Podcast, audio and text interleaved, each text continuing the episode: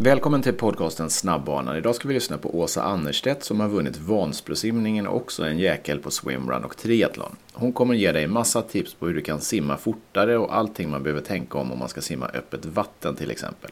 Vill du sen praktisera och verkligen lära dig simma crawl, ja en del säger crawl, vi säger frisim, på riktigt, då ska du besöka en Medley-anläggning. Du hittar dem på medley.se och sen klickar du dig fram till den närmsta kommunen där de har sin simanläggning.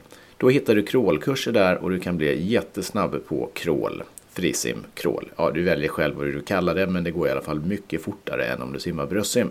Medleys crawlkurser, det kan vi rekommendera. Nu över till Åsa Annerstedt.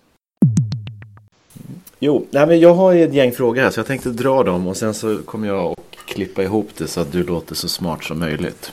Ja, men du var bra. Det är väl snällt av mig? ja, Ja. det tycker jag. Så, eh, ja, så det är väl bara att köra igång va? Mm. Ja. Do it. Då kör vi. Hej och välkommen till podcasten Snabbbanan. Förmodligen Sveriges och kanske till och med Europas bästa podcast med simrelation på något sätt. Idag har vi en gäst som är duktig på lite allt möjligt som har simning i sin idrott. Vem är det vi pratar med? Det är Åsa Annerstedt. Ja, och, och det här med att du är duktig på olika sporter som har simning i sig, det stämmer väl och hur i så fall?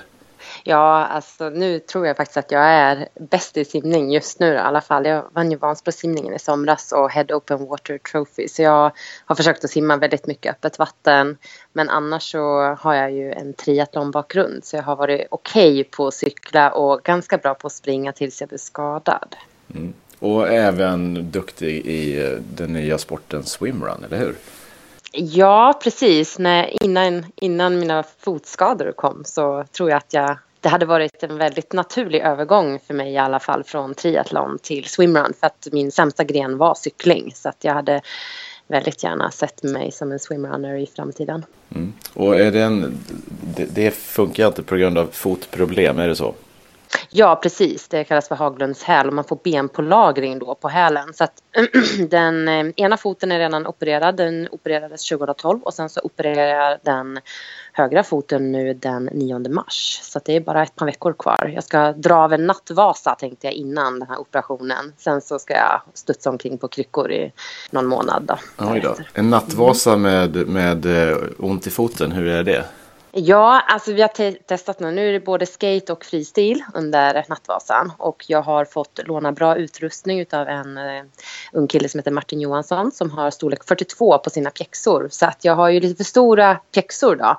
Och då ligger det inte emot och nöter på hälen. Så att det, det har faktiskt fungerat ganska bra. De träningspassen jag har kört. Okej, okay. mm, vad bra då. Om vi hoppar över till simningen då. Du, som du nämnde så vann du ju Vansbrosimningen här nu. Hur överraskad var du eller var det väntat? Nej, det var ju en stor chock. Jag hade ju hade precis be, be, fått diagnosen på den här andra foten för jag var ju inne på att jag skulle köra triathlon eh, 2016 också. Men eh, då liksom fick jag lov att tänka om då och jag jag tappade liksom lite motivationen där eh, under juni. Så att eh, jag tyckte väl själv att jag var i ganska dålig form. Men jag var redan anmäld och skulle simma halvsimmet och så ville jag simma Vansbrosimningen också då. Och det gick ju fantastiskt bra och det var nästan hela behållningen utav, utav sommaren då. Eh, I och med att jag inte kunde köra triathlon. Mm. Och dålig form sa du. Hur mycket hade du tränat innan i simmässigt? Jag hade fått in två stycken Plaitas-läger under både januari och i april var vi där två veckor då med Triathlonförbundet med deras landslag. Så att där hade jag lagt en väldigt god grund till simningen, alltså till simformen och sådär. Men det var ju också där som skadan började liksom verkligen luckras upp då ordentligt. Så att jag hade ju hade en ganska allvarlig skada på foten när juni kom. För då försökte jag mig på en triathlon-tävling.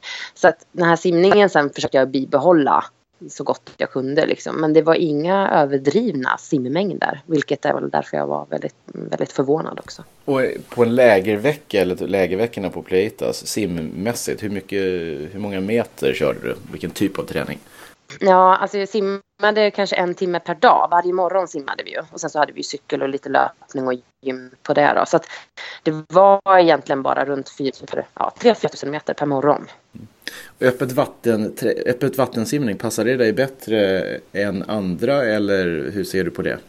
Eh, ja, jag, jag, tror väl egentligen inte att jag är någon speciellt bra bassängsimmare för då hade jag nog varit kvar i bassängen för att jag har ju simmat sen jag var, ja, jag var ganska duktig som 15-åring. Jag började simma ganska sent, jag var nog 12-13 år där innan. Sen så fiskade faktiskt Micke Thorén upp mig på triathlongymnasiet i Motala så jag gick där och sen så eh, la jag av helt med idrott och åkte till USA och studerade film faktiskt.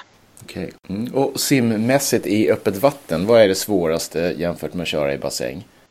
Men jag tror att det är att du ska kunna navigera hela tiden och sen så måste du gå lite mer på styrka då. Så att jag är ganska stark i, i överkroppen och sådär. I bassängen där är det ju ganska viktigt med undervattenstekniken, alltså i vändningarna och sådär. Och det är jag faktiskt ganska dålig på, även om jag jobbar som simtränare nu för ett gymnasium där vi har duktiga simmare. Men, men själv så är jag liksom den här mer råstarka simmaren och det passar bättre i öppet vatten. Mm. Och vad är skillnaden mellan att köra med en våtdräkt och köra med vanlig baddräkt? Ja, där är det ju väldigt viktigt då för de som kanske inte är speciellt bra simmare att du får en flythjälp. Du kommer upp högre i vattnet och du vill ju alltid ligga så nära vattenytan som möjligt. Då. Så eh, det är ju jätteviktigt att, att ha liksom en bra våtdräkt. Så det gäller ju liksom att du har, har en bra våtdräkt som passar just dig också. Då. Så får du väldigt mycket gratis istället för att kanske vara den där tekniska simmaren som som ändå ligger ganska bra i vattnet. Mm. Och om man ska köra Vansbrosimning till exempel eller någon annan öppet vattentävling. Hur mycket måste man träna i öppet vatten innan man ger sig på det? Räcker det att köra i bassäng eller? Jag skulle säga att man ska köra i öppet vatten eftersom att eh, man vill ha det så tävlingsspecifikt, alltså så likt som möjligt. Så att så fort Sverige tillåter så ut i sjöarna och simma. För det är något helt annat att lägga sig i. Dels är det mycket kallare det, du vet aldrig om det är vågor, om det blåser. Alltså det är så många delar som spelar roll. Och dessutom så är det väldigt mörkt i öppet vatten. Så du ser ju inte någonting egentligen. Och man måste få vänja sig vid det där. Jag tror det är många som har lite skräck över att simma i öppet vatten. Just för att det faktiskt är en så stor skillnad mot när du ligger i den här bassängen som är, den är ljussatt och det är lugnt vatten oftast eller du har linor som liksom, du kan simma mellan som är lite vågbrytare. Du har oftast ett, ett kaklad botten där det finns ett, ett streck så att du kan liksom titta i botten och simma rakt och, och bra och sådär. Så att det är väldigt stor skillnad så att jag tycker så fort man kan ska man ut och simma i öppet vatten. Och för egen del, när är det? Hur kallt eller hur varmt måste det vara för att du ska tycka att nej, men nu är det okej okay att simma i öppet vatten? Alltså jag är ju en badkruka så att uh, jag Så nästan aldrig i Sverige alltså? Mm, nej men precis. Det, alltså man får ju, har man en, en, tävling framför sig då får man ju bara bita ihop och gå ner i vattnet även om det är 15 grader. Så att det, det är ju liksom eh, bara suck it up och gå ner i vattnet. Och när du kör i öppet vatten, är ute och gnetar själv eller kör du helst i grupp? Eh, jag kan vara ute och gneta själv. Eh, här i Falun så finns det gott om fina sjöar. Så att det, och jag är inte någon som, där som är så rädd heller för det. Det är klart att man måste ha koll på om det är fint väder så kan det alltid komma båtar. Så att man får ju liksom kolla vart någonstans det passar. Sen så finns det ju eh, med Falu simsällskap har vi öppet vattensimning på måndagar på somrarna och då ibland kan man haka på dem. Eller Dala Sports Academy kan också ha öppet vattensimpass då, så då brukar jag försöka att ha sällskap. Så det där är lite olika. Eh, men jag gör liksom vad som krävs för att jag ska lyckas med det jag har tänkt att jag ska utföra. Liksom. Om jag vill simma Vansbrosimningen eller, eller något annat lopp så då kan inte någon annan styra utan jag måste, och har jag tur så, så finns det människor att träna med. Mm. Äh, kör du någon typ av träning för öppet vatten fast i bassäng? Um, Ja, det kan väl vara att jag kanske slår voltvändningar utan att vara nära väggen då. Och sen så får jag liksom göra starter, alltså riktiga ordentliga mm, igångdrag eller vad man ska säga i, i vattnet då. Ja, för att liksom träna upp den, den styrkan. Sen kan man ju alltid testa att lyfta huvudet och ta sikte då mm och liksom träna på, på de sakerna kan jag också göra ibland i bassängen. Men annars så tycker jag att det där kommer ganska naturligt sen när man får skutta ut i sjön. Mm. Och du nämnde ju att du är tränare, simtränare. Om man mm. inte är jätteduktig på att simma frisim eller crawl som en del envisas med att säga. Hur kan man gå tillväga? Vad är viktigast teknikmässigt för att lyckas? Ja, jag brukar bryta ner crawlsimmet. För det första så tycker jag att man ska lära sig att crawla för att det, det är lättare att, att, simma det. Liksom. En del vill ju simma bröstsim. Men då tycker jag att man måste träna på streamline. Det är det här när du ska ligga så nära vattenytan som möjligt. Få med benen så att du har liksom dem med. Det är många som liksom nästan lite struntar i att träna bensparket, synnerhet om man börjar när man är lite äldre. Tycker man ska ha, ha med ben i träningspassen. Och sen så är det det här med hög armbåge både under och över vattnet och att man, man liksom ligger och, och gnetar lite grann. Där i början då man kanske inte har simmat så mycket då, då gör det rätt mycket att man bara får komma ner i vattnet faktiskt och göra passen. Sen kan man ju börja Eh, liksom lira med, med teknik och lite sånt där. Jag tycker polosimning också är ganska bra bara för att man får upp frekvensen lite grann och pulshöjande. Mm. En del ty eh, tycker om, eller nästan blir tvingade av att köra lite kortare armtag när de får på sig våtdräkten. Man kan inte riktigt trycka igenom. Är det bra eller dåligt om man simmar i öppet vatten? Jag har ju inte det problemet med min våtdräkt så att där skulle jag nästan säga att då får man kanske testa lite olika våtdräkter så man hittar den där som man faktiskt kan, kan röra armen ordentligt. Det finns ju väldigt många. Eh, annars så får man nog helt enkelt bara försöka att träna i den våtdräkten man har så att man trivs med den när man ska simma de där metrarna. För det är ju oftast ganska många kilometer man ska simma när man simmar öppet vatten. Det är ju inte som en bassäng där man liksom simmar kanske max 1500 meter. Eh, ute i öppet vatten så är det ju oftare att du simmar runt 3000 meter. Just det. det gäller att hitta en våtdräkt som passar bra, inte för tajt ja. och inte för lös utan den ska sitta som en smäck.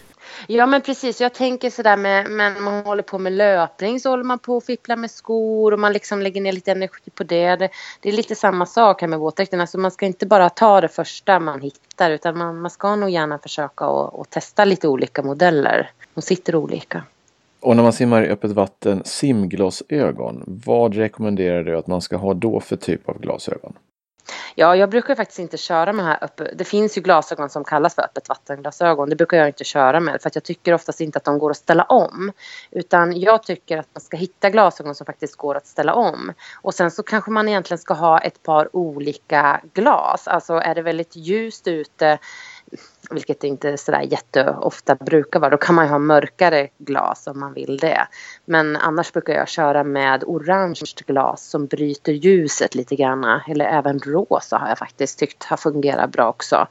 En del vill ju ha genomskinliga men det där är nog också en smaksak. Men det där är ju också viktigt. Det ska ju inte läcka in vatten och sånt där. Man måste hitta någon som passar passar ens eh, ja, ögon och huvud liksom. Mm. Om man vill åka utomlands och träna, vilket i alla fall den här årstiden kan vara ganska skönt. Eh, har du något tips på var man ska åka? Du nämnde Pleitas, är det ett bra ställe? Ja, Pleitas tycker jag var fantastiskt bra för simningen där. Det, det är skönt i bassängen där och ofta så går det bra att simma i eh, öppet vatten där också. De har även en, eh, alltså bojar utlagda där. Eh, annars så brukar jag åka till Sydafrika, till Stellenbosch. Där har de också en bra bassäng på på deras universitetsgym då, finns det en bra bassäng. Men det är ju då bassängsimning. Men eh, Plaitas är nog det bästa. Sen kommer ju Mallis här i maj kanske, april också. Lite kallt i vattnet kanske. Men eh, de där, de där ställena är, är inte alls då, tokiga att åka till. Mm. Om man hoppar tillbaka lite till utrustning. Pulsklocka. Får man använda det när man simmar på snabbbanan i Falu simhall? Lugnet? Nej, nej, jag tror inte, man ska, man ska, vara, man ska ha så lite på sig som möjligt tror jag tänkte jag säga. Men badbyxor, badmössa och glasögon. Ja, ingen pulsklocka. Nej. Nej. Då vet vi det.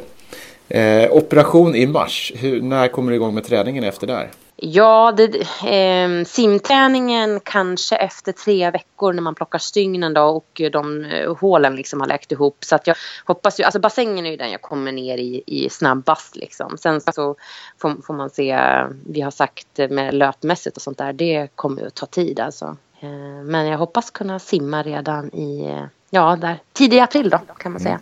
Mm. Mm. Och är, är målsättningen att eh, vinna alla öppet vattenlopp du ställer upp i år? Eh, jag har faktiskt inte tänkt så långt. Jag har, jag väl, har väldigt respekt för den här operationen eftersom att jag har gjort den en gång. Så att jag tittar mer mot 2018 och hoppas på en triathlonsäsong där. Okej. Okay. Men du ska tävla i öppet vatten 2017 om det går som det ska eller? Ja, om det går så kommer jag att vilja göra det. Bra. Jag är nöjd. Är det någon fråga som du gärna skulle svarat på som jag inte har ställt? Eh, nej. Nej. Det var bra.